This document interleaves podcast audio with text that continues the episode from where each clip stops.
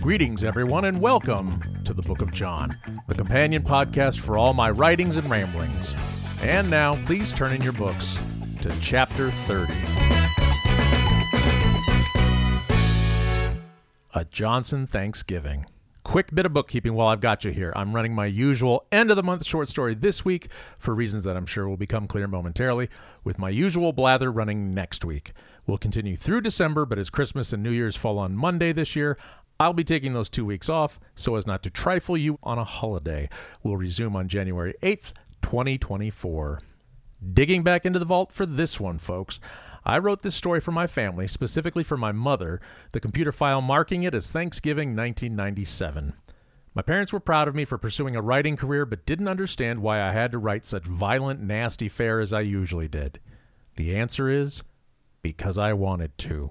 My mom always wanted me to write stuff a little closer to home. They were huge fans of the down home yet still sarcastic style of storytelling, my mom favoring Erma Bombeck and my dad Garrison Keillor, so I wanted to emulate that sort of thing, if only the once.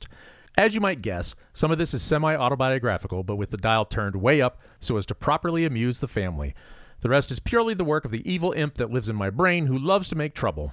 I made minor editing corrections that should have been made 26 years ago, but have left it otherwise intact that you might enjoy a younger me trying to write in a different style. And a happy Thanksgiving to one and all. A Johnson Thanksgiving. It was going to be a Thanksgiving to remember at the Johnson house.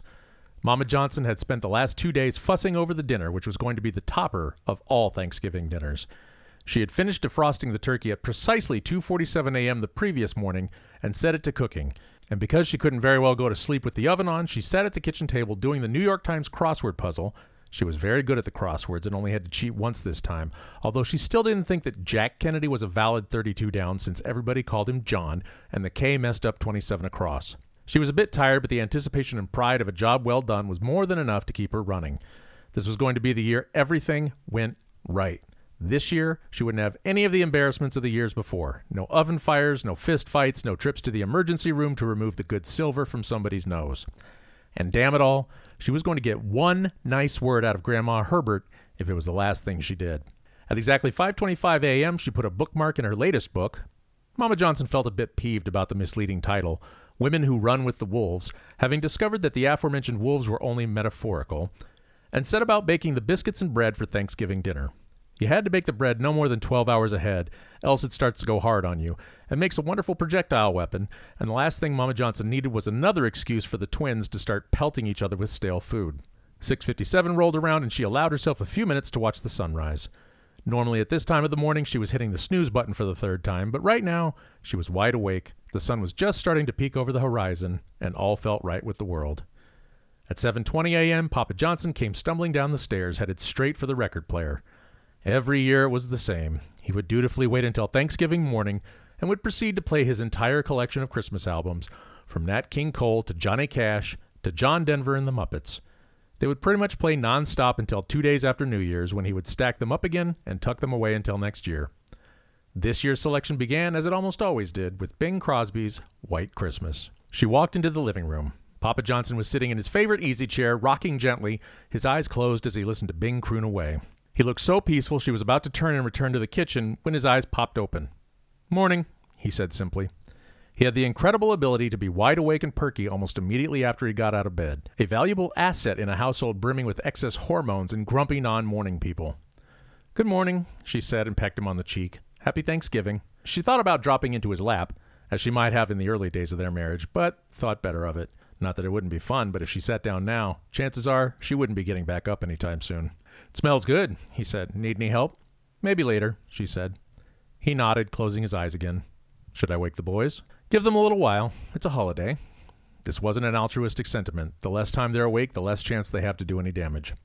Did you talk to Matthew? I did. Did he say when he was coming in? If I remember right, he said, Damn it, Dad, I'll get there when I get there. She sighed. Typical Matthew. If there was ever a teenager who believed in following the path of maximum resistance, it was him. I'll plan for five o'clock then. If he's later, we can keep it warm. He nodded and returned to his rocking. She turned to head back into the kitchen, then stopped in her tracks as a thought crossed her mind.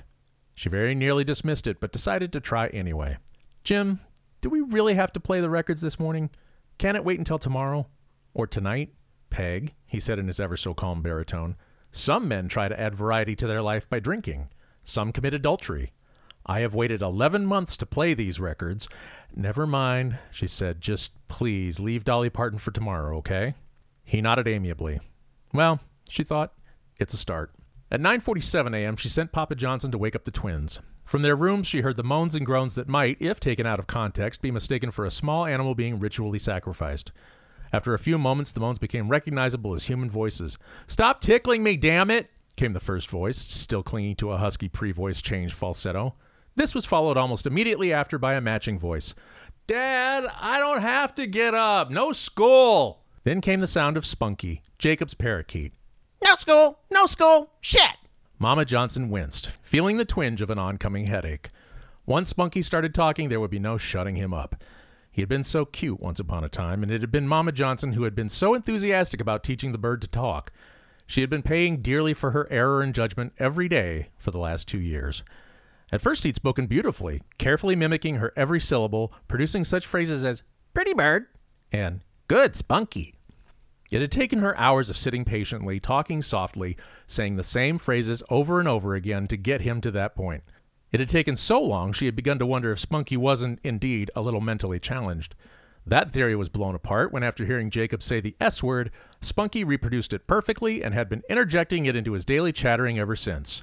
Papa Johnson's voice came again. Up, up, like lightning, we spring up. The boys were having none of this, uttering cries of, Let me alone! and the almost disturbing unison that only twins can achieve. You have to say the magic words.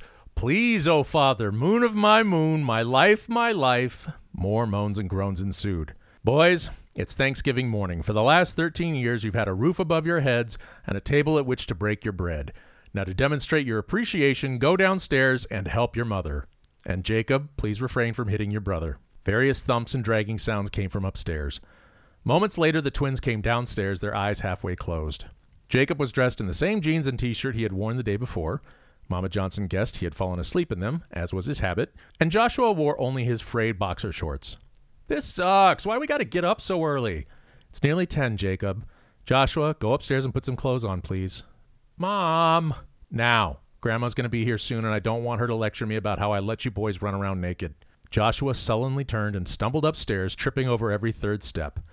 Mama Johnson turned her head, not wanting to watch, fearing with each trip this would be the time that God turned his head and Joshua would tumble down the stairs.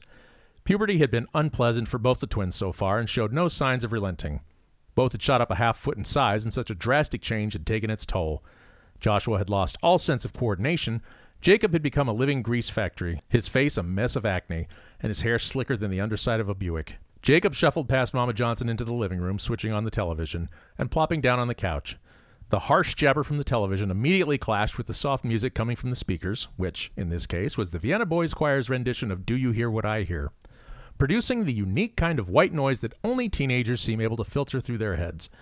Spunky rested in his usual spot on Jacob's shoulder, cocking his head this way and that, each time coming to rest on a different reflective surface, and each time Spunky would let out a contented coo, as if to say, Oh, jubilation and ecstasy! I have discovered yet another shiny object with which to admire myself in. Unable to vocalize these feelings, he would, of course, refer to old reliable shit. Papa Johnson walked downstairs, stopping in the doorway to the living room and looking at Jacob. Son, I'm pretty sure that helping your mother does not require the television to be on.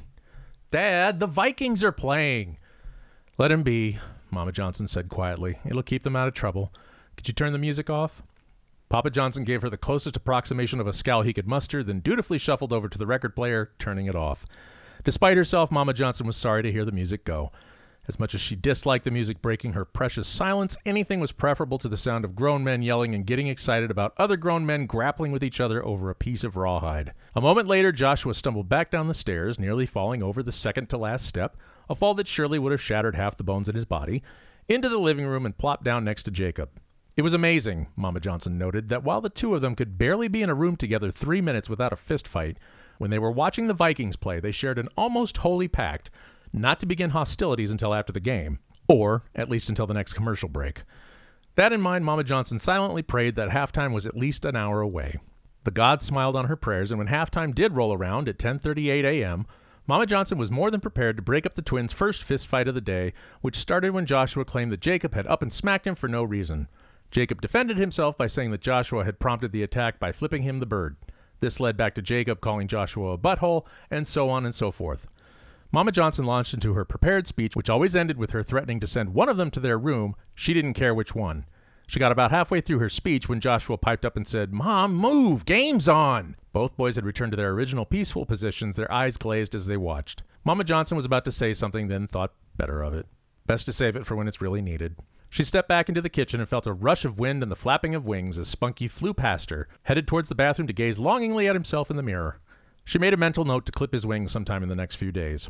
It was something she kept putting off because, despite his foul mouth, Mama Johnson genuinely disliked the idea of having to hobble a living creature, even if it was for his own good, because inevitably the day was going to come when somebody would open the front door and the unclipped Spunky would seize the opportunity to take off out the door and never look back. It was precisely noon when the doorbell rang, heralding Grandma Herbert's arrival. Papa Johnson answered the door, yelled, Hey, Mom, so she could hear him properly. Come on in. Mama Johnson heard Grandma reply but couldn't make out exactly what. A moment later, Papa Johnson led Grandma into the kitchen. Grandma had already gone into one of her long winded reminiscences. This time, Mama Johnson guessed about her late lamented husband, who had gone to his great reward seven years earlier, but whom Grandma talked about as if he had just died last weekend. And you know those hospitals hate old people, she said as she rounded the corner. She nodded primly when she saw Mama Johnson. Hello, Peg. Do you need any help in the kitchen? she asked, without the slightest intention of being asked to help. Mama Johnson knew from previous years not to even go there. While Grandma hadn't disapproved of her son's marriage, she wasn't exactly thrilled at his choice, as she had been holding out for the daughter of her next door neighbor, whom she absolutely refused to believe was one of those lesbians she had seen on that dreadful Ellen show. Mama Johnson replied simply, Not at all. Go have a seat in the living room. I'll send the boys in to see you. Papa Johnson led Grandma Herbert into the living room, and Mama Johnson called upstairs where the boys had gone to play Nintendo and fight for no good reason other than sheer boredom. Joshua! Jacob! It only took two times of yelling upstairs before the twins sullenly came down. Boys, I want you to go in the living room and visit with your grandmother.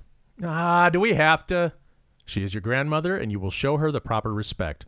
But all she does is talk about dead people. As much as she knew she was supposed to, Mama Johnson really couldn't find fault with that statement. Grandma Herbert had the unique capacity to not acknowledge anyone until after they had passed away, usually of a particularly painful operation or degenerative disease, she would whisper the names of the diseases when she spoke of them, as if by doing so she was doing her duty and keeping a well guarded secret, although everyone at the table could hear her just fine. Mama Johnson stifled a giggle, knowing full well that if she didn't, the twins would start giggling as well and wouldn't stop for the rest of the night.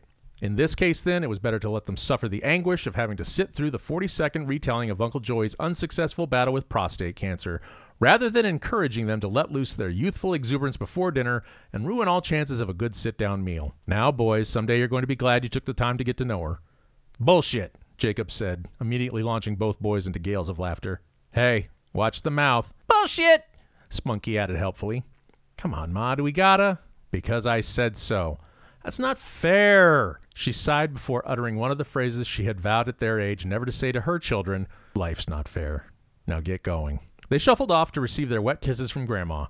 Watching the glazed look in their eyes, Mama Johnson felt sorry for them. She knew their plight all too well, but she had already planned for a specific amount of them cursing and kicking one another under the table, and didn't need to add more to the mix. At 2:13 p.m., as Mama Johnson was putting the stuffing in the microwave, there was a click in the lock of the front door and the sound of a key turning. A moment later, the door banged wide open, followed by the familiar sound of a teenager burdened with a heavy tote bag stumbling through. Mom! Dad! Don't let the bird out! Mama Johnson shouted. Wishful thinking, she thought. I'm probably going to be stuck with that bird until the day I die. Then, when I go to heaven, I'll be reunited with my loved ones, and there he'll be, happily saying, Shit! over and over again. She wiped her hands off and went into the living room to greet their oldest wayward son, Matthew. Matt, she corrected herself. He's Matt now. Matthew was a kid's name, he had informed her when they dropped him off in his dorm room. That was when Matt was going to be a doctor, and he insisted upon the proper respect. His intention to remain a doctor lasted nearly a month when he decided that he was going to major in music and form a punk band, but the name Matt had stuck. That major lasted another month or so when he decided his creative energies were better focused on writing novels. Mama Johnson had tried to talk to him about picking a solid major, reminding him about the switch from pre med to musician, but as Matt would remind you, that was a long, long time ago, almost a full three weeks, and he was now and forevermore a writer. Which meant she feared that in 10 years she would read his first book and the main character would be a nagging, overbearing mother who gets pushed into a fireplace at the end. Well, as long as he's paying his own bills, she thought, he can write whatever he darn well pleases. When Mama Johnson got to the door, she found Matthew enfolded into Papa Johnson's huge arms, squeezing him in an enormous bear hug. Oh, what a pretty little girl, he exclaimed. Look, Peg, the daughter we always wanted. Matthew was not amused. Dad, let go. He pulled himself away, and Mama Johnson got a good look at her eldest son's latest attempt to subvert authority. His hair had grown three inches from the last time, brushing down to his chin. Not that you could see his chin, since it was covered in at least two weeks' worth of uneven stubble. Mama Johnson knew better than to try giving him a kiss. He was much too grown up, and though he wouldn't push her away like he did in high school, he would stiffen like a board, trying his hardest not to enjoy it. Better to just let it go and hope that he grew out of it. She looked up at him and was amazed how he towered over her now. Had this been the same child that not ten years ago would look up to her with his huge puppy dog eyes, usually right after he'd broken something? She sighed. There was going to be no easy way around the greeting, so might as well jump right in and get the unpleasantness over with. Hello, honey. We missed you. Are you ever going to shave? She began counting down in her head. Three, two, one. Why are you always on my case, Mom? Shit! Shit! Spunky chirped in from the living room, always glad to be of service. Watch your mouth, she said, knowing already how futile it was. God, Mom, the teachers at school don't care how I talk. Well, they don't have to live with you. I don't want you cursing in front of your brothers. Like it matters, he mumbled, but she could tell he would at least be good for the next few hours.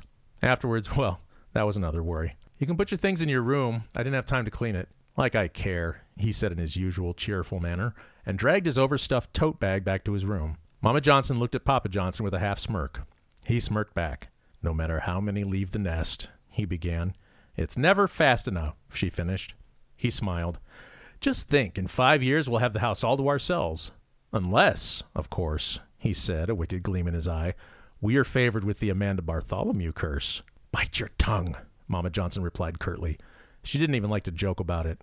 Amanda Bartholomew was the daughter of one of her friends from church who had, since dropping out of high school, been nothing but a drain on her parents, living at home rent free without a job and without any intention of ever getting one.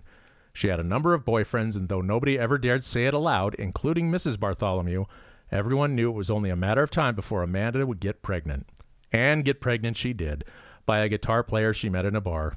She hadn't even remembered his name, let alone had the foresight to get a phone number or address, and so now, as a single mother to be, she sat at home collecting welfare and living off her parents as she waited for her new arrival. Whenever Mrs. Bartholomew brought up her daughter in conversation, Mama Johnson would always try to say things like, You're so patient, or It takes a lot of kindness to do what you're doing for her, while thinking to herself that if any of her sons dared pull a stunt like that, she would beat the living snot out of them. Boys, she yelled, come say hello to your brother. She heard the twins cry in unison, Charge! And a moment later, they ran past her up the stairs into Matt's room. She heard a cry, a thump, and the ensuing sounds of chaos as the three proceeded to beat one another, as was their strange greeting custom. Should I go break it up? Papa Johnson asked. Mama Johnson shook her head. Let them wear out. At least they all get along. At 4:55 p.m., Mama Johnson finished the last item of the dinner, the salad, setting it on the counter next to the other food items. She had set the twins to setting the dining room table, and it had only taken them 2 minutes to start fighting.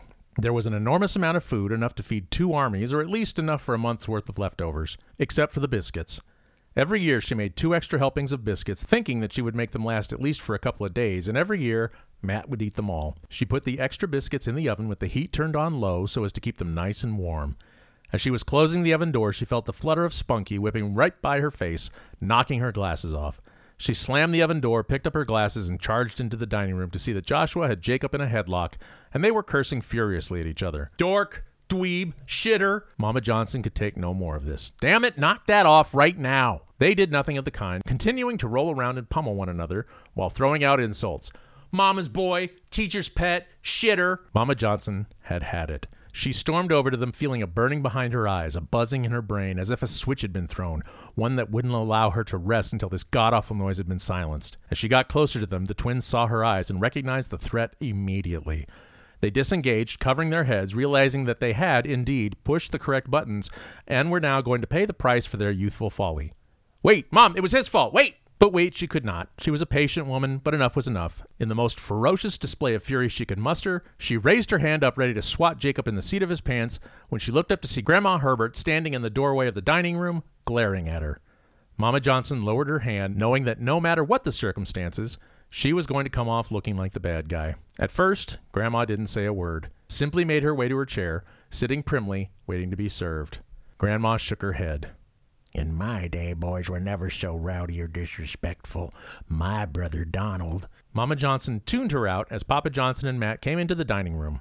The twins, having been spared their fate, got into their seats, grinning, already beginning to kick and poke one another under the table. As she set the food on the table, Mama Johnson was able to slowly talk herself back to being calm. Things were off to a shaky start, but dinner could certainly still be salvaged, she thought. That was when the doorbell rang. She looked at Papa Johnson. His look confirmed what she dreaded that she hadn't forgotten anybody, that everyone expected for dinner had already arrived, that this was, indeed, an intruder to the festivities. Mama Johnson's mind raced, speeding through all the possibilities. Somebody collecting for charity, a neighbor wanting to borrow a last minute cup of something, even one of the twins' friends coming to try and wiggle their way into a free meal would be perfectly acceptable scenarios in her mind. In later years, Mama Johnson would swear that the moment before she opened the door, she had a flash of premonition, a vision of disaster so strong that her heart literally stopped beating for a full three seconds. Papa Johnson would steadfastly agree, attributing her heart fail not to precognition, but to the smell of what lay behind the door. Whichever it was that struck her first, it was enough to suck all the blood out of Mama Johnson's face as she opened the door to see a man she hadn't seen for nearly eight years. Hey there, Peg. Ain't you going to say hi to your brother? Mama Johnson stood in the doorway, not moving, not breathing. On the porch stood her older brother Benny, dressed in what passed for good clothes in his demented mind combat boots, wrinkled khaki pants, and a button down camouflage shirt. He was always dressed in some kind of camouflage, had been doing so since being discharged from the Army after returning from the Vietnam War. Benny had never been what you would call a stable personality, so when the Army told their family that they could expect to see some drastic personality changes due to things they'd seen and done over in Vietnam, Mama Johnson was surprised to note that he hadn't actually changed a bit. At the moment, though, Benny was the absolute last person that Mama Johnson had expected or desired to see. Um, uh, Benny, she stammered, what are you. Before she could finish, Benny had pushed past her into the living room. I know I didn't call ahead of time, but I figure, hey, it's Thanksgiving. Peg'll be glad to see me. Before Mama Johnson could affirm or deny that statement, Benny had spied the rest of the family. Jimbo, how you doing? He pounded Papa Johnson on the back. I'm fine, Benny. How are you? Oh, can't complain, can't complain. Benny saw Matt standing quietly to the side. Hey, Matthew, good to see you. Matthew waved to him. So, what grade are you in? I'm a freshman in college. A college boy. Well, good for you, smart boy. What are you studying in college? Writing, Matt said, squirming a bit. Writing? We had a writer in our company in Nam. He said when he got out, he was going to write a book about us. He died of ptomaine poisoning two days before we were lifted out. He was a kind of funny one. Benny turned to see the twins staring at him with awe and fear. He snapped a salute and a grin at them. As you were, soldiers. Jacob was silent. Joshua, however, was not. Uncle Benny, are you drunk? Mama Johnson felt her face flush. Joshua. Benny laughed. That's okay, Peg. He turned to Joshua. No, son, I ain't drunk. I never drink before dinner. He threw a wink to Matt and Papa Johnson. After dinner, now that's a different story. He took a big breath, pleased with himself. Hot damn, it's warm in here. Reminds me of when I was killing Charlie and Nam for Uncle Sam. Hey, that sort of rhymes. You should write that down, he said to Matthew with a grin, beaming over his rather impressive literary accomplishment. Matthew didn't seem as thrilled. Have a seat, Benny, Mama Johnson said, as Papa Johnson brought in an extra chair. Benny plopped down and stuffed a napkin in his shirt, making himself right at home. Now, don't mind me. You just go right on ahead with your dinner. He started heaping mashed potatoes on his plate, dripping them every which way on the tablecloth. Mama Johnson sat down. Things had not started well. She turned to Grandma Herbert, hoping to draw attention away from Benny, who was slurping the cranberry juice from the edge of his plate. Grandma, would you like some green beans? Grandma Herbert replied stiffly, I don't eat green beans. They give me gas. All three boys stifled a giggle. Sensing she had an audience, Grandma Herbert pressed onward. I haven't eaten green beans since 1993. That was the year my sister Serena passed on. She lowered her head and whispered to Mama Johnson in the loudest whisper in recorded history, Alzheimer's. She took the necessary pause before she continued onward. But you know how I am. I never complain. I just sit back and watch the world go by from my porch. It was then that Papa Johnson dropped his fork with a clang, sat back in his chair, and said, Mom, can we please talk about somebody living for a change? All three boys began to titter. Mama Johnson watched as Grandma Herbert's eyes widened, amazed that she had been silenced. Then she took a bite of turkey, her first that evening, Mama Johnson was pleased to note. For a moment, she allowed herself the hope that maybe things were going to turn out after all. That was when Benny, who had been silently gorging himself, decided to make his presence known again. God damn, this is good food. Pardon my French, but we sure didn't have shit this good in the jungle.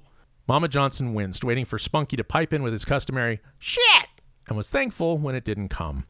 Benny, meanwhile, continued on. No, sir. We had to eat raw beans three times a day if we were lucky. Couldn't carry too much food on account of it would slow you down and make you target practice for Charlie. There was one time we had humped all the way to the tan keg, and there, guarding the place, was the biggest, sl- uh, excuse me, Vietnamese soldier I had ever seen. He stood there holding a machine gun pointed at us, and we knew if we didn't get past him, we were going to lose the war. Action was called for on that day, and brother, I was there to answer the call. And then Benny proceeded to reach in his boot and pull out the biggest gun Mama Johnson had ever seen. He pointed it at an imaginary Vietnamese soldier, the part of which was going to be played tonight by Mama Johnson's good china cabinet. I pulled out my trusty nine and I said, Get out of there, you godless heathen! Put your hands where I can see 'em!" It's said that a mother, when her children are threatened, will fight to the death defending them. It was to this that Mama Johnson would later account her desire to jump in front of the gun and protect her china cabinet from a stray bullet. Benny, I've told you about carrying guns in my house. Benny looked at the gun in his hand as if noticing it for the first time. A confused look passed through his eyes as if he was mentally rewinding back to exactly what point he felt it was a good idea to draw a loaded weapon at the dinner table. Oh, right. Guess I sort of forgot. He tucked the gun back in his boot. But you can never be too careful, what with them Reds lurking in the trees and all. You know they don't believe in God. Yes, I think you mentioned that. Heathens, he said simply and stuffed a mouthful of mashed cranberries in his mouth. A lull had fallen over the table. Grandma Herbert piped up, having apparently found a topic of conversation that didn't involve the dead, merely the different. My next next door neighbor's son fought in Vietnam. He was a colored, she whispered. Hearing this, Matt decided to descend from on high and walk among his common family, imparting them with the wisdom of the ages. You shouldn't call them coloreds, Grandma. There are a lot of societal problems surrounding African Americans that we Caucasian Americans can't understand, nor would we be able to fathom the depth of them even if we were able to step outside of ourselves for one day into the skin of the colored man. Mama Johnson wanted to scream, to yell out for Matt to stop, but just like when you pass a particularly brutal car crash, she felt helpless, able to only stare in fascination as Grandma Herbert's jaw opened wider and wider. She was a woman of high breeding, and as such, did not believe that condescension was the proper attitude befitting grandchildren. We had some of the nicest dark people you would have ever met in our neighborhood, was all she could muster. Before Matt could reply, telling Grandma Herbert the error of her ways, Mama Johnson found her voice. Jacob, would you go get some extra biscuits from the oven, please? But, Mom. Now. Jacob rose and walked into the kitchen. Silence had again fallen on the table. Matt had wisely come to the conclusion that his wisdom had fallen upon deaf ears. Benny was strangely quiet, staring at his turkey angrily. Mama Johnson had discovered years ago the best way to turn conversation was to speak at length about something nobody had any interest in. She was about to say something about the remarkable way her plants had grown that year when from the kitchen came Jacob's scream, Spunky! Mama Johnson was immediately on her feet, headed into the kitchen, quickly followed by Papa Johnson, Joshua, and Matt, who grudgingly helped Grandma to her feet to see what all the fuss was about. They found Jacob on the kitchen floor sobbing. Mama Johnson looked around the room for Spunky, but couldn't see him anywhere. As she scanned the countertops, she played back in her mind the checklist she had gone through to prepare for this evening. The complex things had gone without a hitch. Why was it the simplest tasks were impossible? All she did was ask him to get the extra dinner rolls. Absently, she looked in the oven at the dinner rolls, and that's when she saw what Jacob was screaming about. There, on the upper oven rack, was a well cooked spunky. Her mind was racing a hundred miles a minute. How could he possibly have gotten in? She looked for holes in the oven door, a crack, anything that could possibly explain it. After all, she had been here in the kitchen the whole time, so surely she would have noticed if. And then she remembered. Back to when she last closed the oven, hearing the flapping of Spunky's wings, kneeling to pick up her glasses, and feeling the wind as he flew by. Right into. Jacob's sobs grew louder. Mama Johnson knelt beside him. I'm sorry, honey. It was an accident, honest. You didn't like him. You never liked him. The image Mama Johnson had earlier of meeting Spunky in heaven played back to her again, only this time he looked much as he did now.